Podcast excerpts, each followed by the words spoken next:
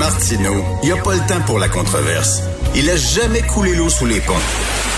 C'est lui qui la verse. Vous écoutez Martineau, Cube, Cube Radio. Alors ça, c'est un sujet passionnant. Alors vous savez que des gens qui ont eu la COVID, un, un des symptômes qu'ils ont, euh, c'est qu'ils ont perdu euh, le sens de l'odorat. Et là, euh, à l'Université du Québec à Trois-Rivières, il y a un groupe de recherche euh, qui entraîne les gens qui ont perdu euh, l'odorat à soudainement euh, le, le, le, le recouvrer, retrouver leur odorat perdu. Euh, nous allons parler avec un professeur d'anatomie à l'Université du Québec à Trois-Rivières, monsieur Johannes Frassinelli. Bonjour, M. Frassinelli.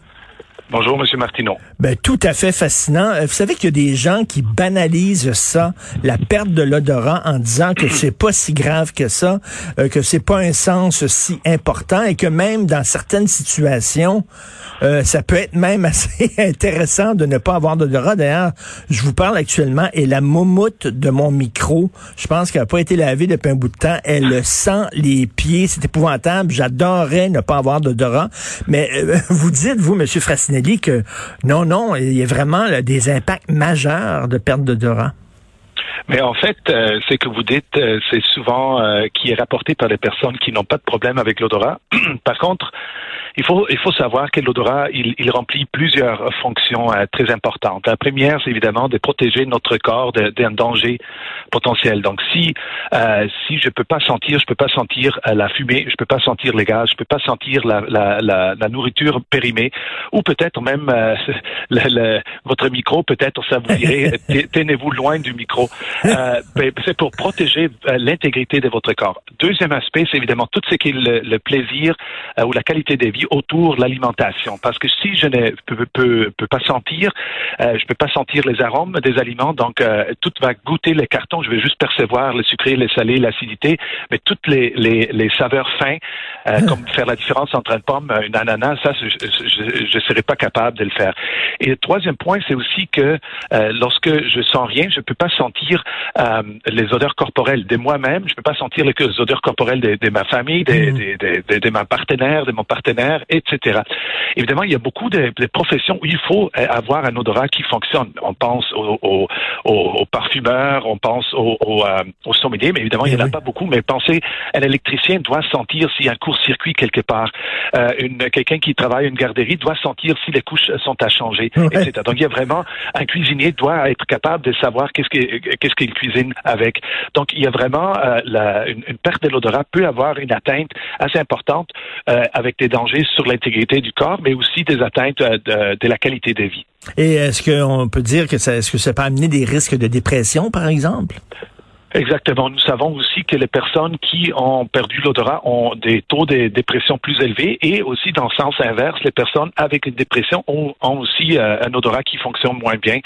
C'est, c'est, c'est pas juste parce qu'ils sont déprimés, parce qu'ils sentent plus rien, mais il y a vraiment euh, un lien neuroanatomique, c'est-à-dire dans le cerveau, les régions qui sont responsables pour euh, le traitement des odeurs sont également les, les régions qui sont re- responsables pour le traitement des émotions. Et il y a vraiment un lien très étroit entre les deux. Et nos sens, en fait, nos sens, ça nous aide à appréhender notre environnement, à appréhender le monde. Et on le sait, sur, chez les animaux, euh, l'odorat, ça fait partie de leur système de défense, là. Ben tout à fait. C'est, c'est clair que nous, euh, on fait pas comme les chiens, on va pas sentir euh, le derrière de notre proche, euh, et cetera. Mais euh, mais si si vous allez dans une épicerie, par exemple, vous voyez que toutes presque tous les produits qui sont vendus dans dans une épicerie sont sont vendus avec des odeurs. Je parle pas juste des aliments, mais si vous allez dans le les les, les produits de beauté, des produits de, de, de pour nettoyer la maison, même le papier toilette des fois est parfumé. Et ça c'est parce que l'odorat est beaucoup plus important qu'on le pense. Les gens du marketing le savent, mais euh, monsieur, madame, tout le monde, on ne pense pas et, nécessairement à ça, mais c'est clair que l'odorat nous influence beaucoup. Et monsieur Frassinelli, euh, y a, y a les souvenirs, la mémoire est reliée aux odeurs. À combien, combien de temps ça nous arrive dans une journée où on, on sent une odeur et ça nous ramène à notre enfance automatiquement? Exactement, exactement. On appelle ça le, l'effet Proust, après le, oui. le, l'écrivain français. Euh, puis, puis encore, le, la raison pour laquelle on a ces, ces liens très étroits entre certaines odeurs et certains souvenirs qui sont par, euh, par ailleurs sont très personnels, c'est-à-dire que pour vous, c'est une autre odeur que pour moi. Euh, mais euh, c'est encore, le, la raison pour ça, c'est les liens très étroits euh, dans le, de, des structures dans le cerveau, c'est-à-dire les ré- régions dont j'ai parlé tantôt qui sont responsables pour le traitement olfactif, sont également responsables pour les émotions, mais également pour les souvenirs. C'est pour ça que les souvenirs plus émotionnels, on, on, on se souvient plus facilement, mais c'est, il y a aussi un, un lien très étroit. Donc, il peut avoir des odeurs qui déclenchent des souvenirs, très, très souvent très émotionnels, et, et euh, ça peut être agréable avec mmh. des, sou, des, des souvenirs positifs, mais aussi désagréable dans certains cas. Donc, c'est un, c'est un sens, en fait, qui est sous-estimé, l'odorant. Ben tout à fait. Euh, moi, vous savez, moi, je, je travaille sur l'odorat depuis, euh, je dirais, vingt-cinq ans. Puis euh, jusqu'à il y a vingt, jusqu'il y a un an et demi, euh, c'était un petit peu euh, un, un domaine très euh, très relax. Il n'y avait pas beaucoup de recherches. On se connaissait tous. Puis soudainement, avec l'arrivée de la COVID, tout le monde s'est garroché dessus. Puis maintenant, il y a beaucoup, beaucoup de, de recherches qui se fait sur l'odorat. Et soudainement, l'odorat est au centre de l'attention euh, à cause de ce, ce virus. C'est, c'est vraiment fascinant. Et comment on peut vous aider, ces gens-là, à, quoi, à recouvrer, à, à retrouver leur odorat ou à, à, à s'habituer à vivre sans odorat? Parce qu'on ne sait pas combien de temps ça va durer, là, leur perte d'odorat. Oui, nous savons maintenant, on a appris beaucoup dans la dernière année et demie. On a, euh, on sait maintenant que euh, l'atteinte de l'odorat, c'est le symptôme le plus important de la COVID. Je dis plus important, c'est en, en termes de, de pourcentage de personnes qui sont affectées. On estime qu'à peu, à peu, à peu près soixante pour cent des personnes qui sont testées positives ont un trouble de l'odorat. Et ça inclut des gens qui autrement sont asymptomatiques. Donc la première chose à retenir, c'est si quelqu'un soudainement remarque qu'il sent plus rien, puis il n'y a pas de, de, de, de nez bloqué à cause d'une allergie ou quelque chose de même, alors, en ce moment, ça serait une bonne idée de s'isoler et de se faire tester. Ça, c'est la première chose. Euh, ensuite, nous savons que la majorité des gens, donc euh, les soixante pour cent qui perdent l'odorat, la majorité les retrouve assez rapidement. À l'intérieur de quelques semaines, quelques mois, l'odorat okay. va revenir. Par contre, il y a une minorité, mais quand même importante, étant donné les, les chiffres, qui va avoir un problème de l'odorat plus à long terme. Et maintenant, ça peut être des personnes qui sentent absolument rien et des personnes où l'odorat revient un petit peu, mais pas complètement, ou il y a aussi des personnes où l'odorat revient, mais soudainement les odeurs euh, sont différentes, qualitativement différentes. Par exemple, la vanille ne sent plus la vanille, mais sent le, le caoutchouc brûlé, par exemple. Oh, moi qui adore l'odeur de la vanille, oh! Ouais, voilà, ça. Et, et donc, euh, ce que nous essayons de faire, c'est d'aider ces personnes-là. Maintenant, nous savons évidemment pas encore qu'est-ce qu'on peut faire dans le cas de, d'un trouble de l'odorat induit par la COVID, mais euh, on faisait déjà la recherche avant et on savait déjà avant que des infections virales peuvent induire un trouble de l'odorat.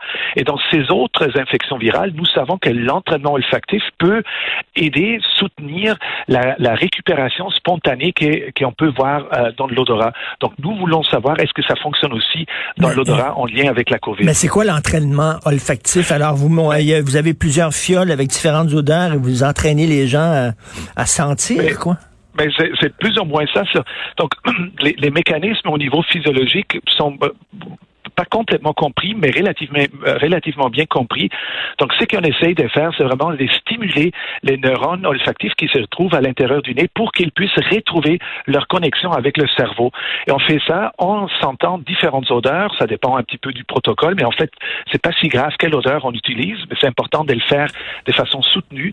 Par, dans le cadre de notre étude, on, on donne à nos participants quatre fioles qui contiennent différentes odeurs, puis ils doivent les sentir euh, chaque matin, chaque soir, euh, une fiole après l'autre, avec ah, une narine, ouais. avec l'autre narine, avec les deux narines, et on répète ça pour au moins douze semaines, parce que c'est ça que les études montrent, que c'est au moins douze semaines qu'il faut le faire. Évidemment, douze semaines, c'est, quatre, euh, c'est, c'est trois mois, donc euh, si, si ça ne fonctionne pas, probablement c'est assez frustrant pour les participants, euh, et ce que les études antérieures montrent, et je le répète sur d'autres virus, c'est que cette intervention a un taux de réussite plus élevé que rien faire. Qu'est-ce que ça veut dire? Mmh. Ça veut dire que pas tout le monde va regagner l'odorat, ça on peut pas le promettre malheureusement, mais c'est la méthode la plus prometteuse en ce moment et on va essayer si ça fonctionne aussi avec la COVID. C'est fascinant, c'est vraiment s'entraîner à retrouver euh, l'odorat. Donc ça c'est, euh, c'est c'est unique, c'est à l'Université du Québec à Trois-Rivières, il n'y a pas d'autres endroits qu'on fait ça euh, au Québec? Ben, au Québec, pas que, que je le sache. Je sais qu'il y a quelques cliniciens qui l'utilisent déjà, mais pas dans le cadre des études. Et encore, nous, on fait ça vraiment dans le cadre d'une, d'une recherche scientifique pour comprendre si ça fonctionne. On n'est pas une clinique, euh, mais mes collègues, médecins peut-être, mais moi, comme chercheur à, à l'université, nous, on fait ça vraiment pour savoir est-ce que ça fonctionne ou pas. Euh, puis, dans la suite, j'espère bien que, que ça va être appliqué aussi par des, par des collègues médecins.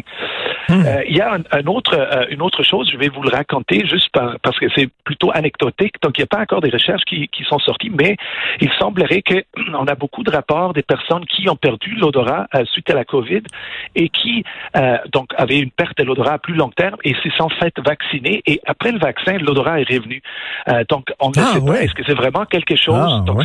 c'est, c'est pas prouvé scientifiquement, mais il semblerait que même si on a eu euh, la COVID, ce serait une bonne idée de se faire vacciner. Ah, mais super! Euh, l'odeur du barbecue, l'odeur du bois, quand on coupe du bois, on scie du bois, l'odeur de l'herbe après la pluie, là, après une ondée de pluie, l'odeur du papier quand on achète un livre, puis on, on sent le livre. Non, non, vraiment, là, c'est fascinant. Vive la science, M. Frassinelli. Vive la science. Heureusement qu'il y a des gens comme vous. Merci beaucoup, Johannes Frassinelli, professeur d'anatomie à l'Université du Québec à Trois-Rivières. Bonne journée. Merci, bonne journée. Merci, bonne journée.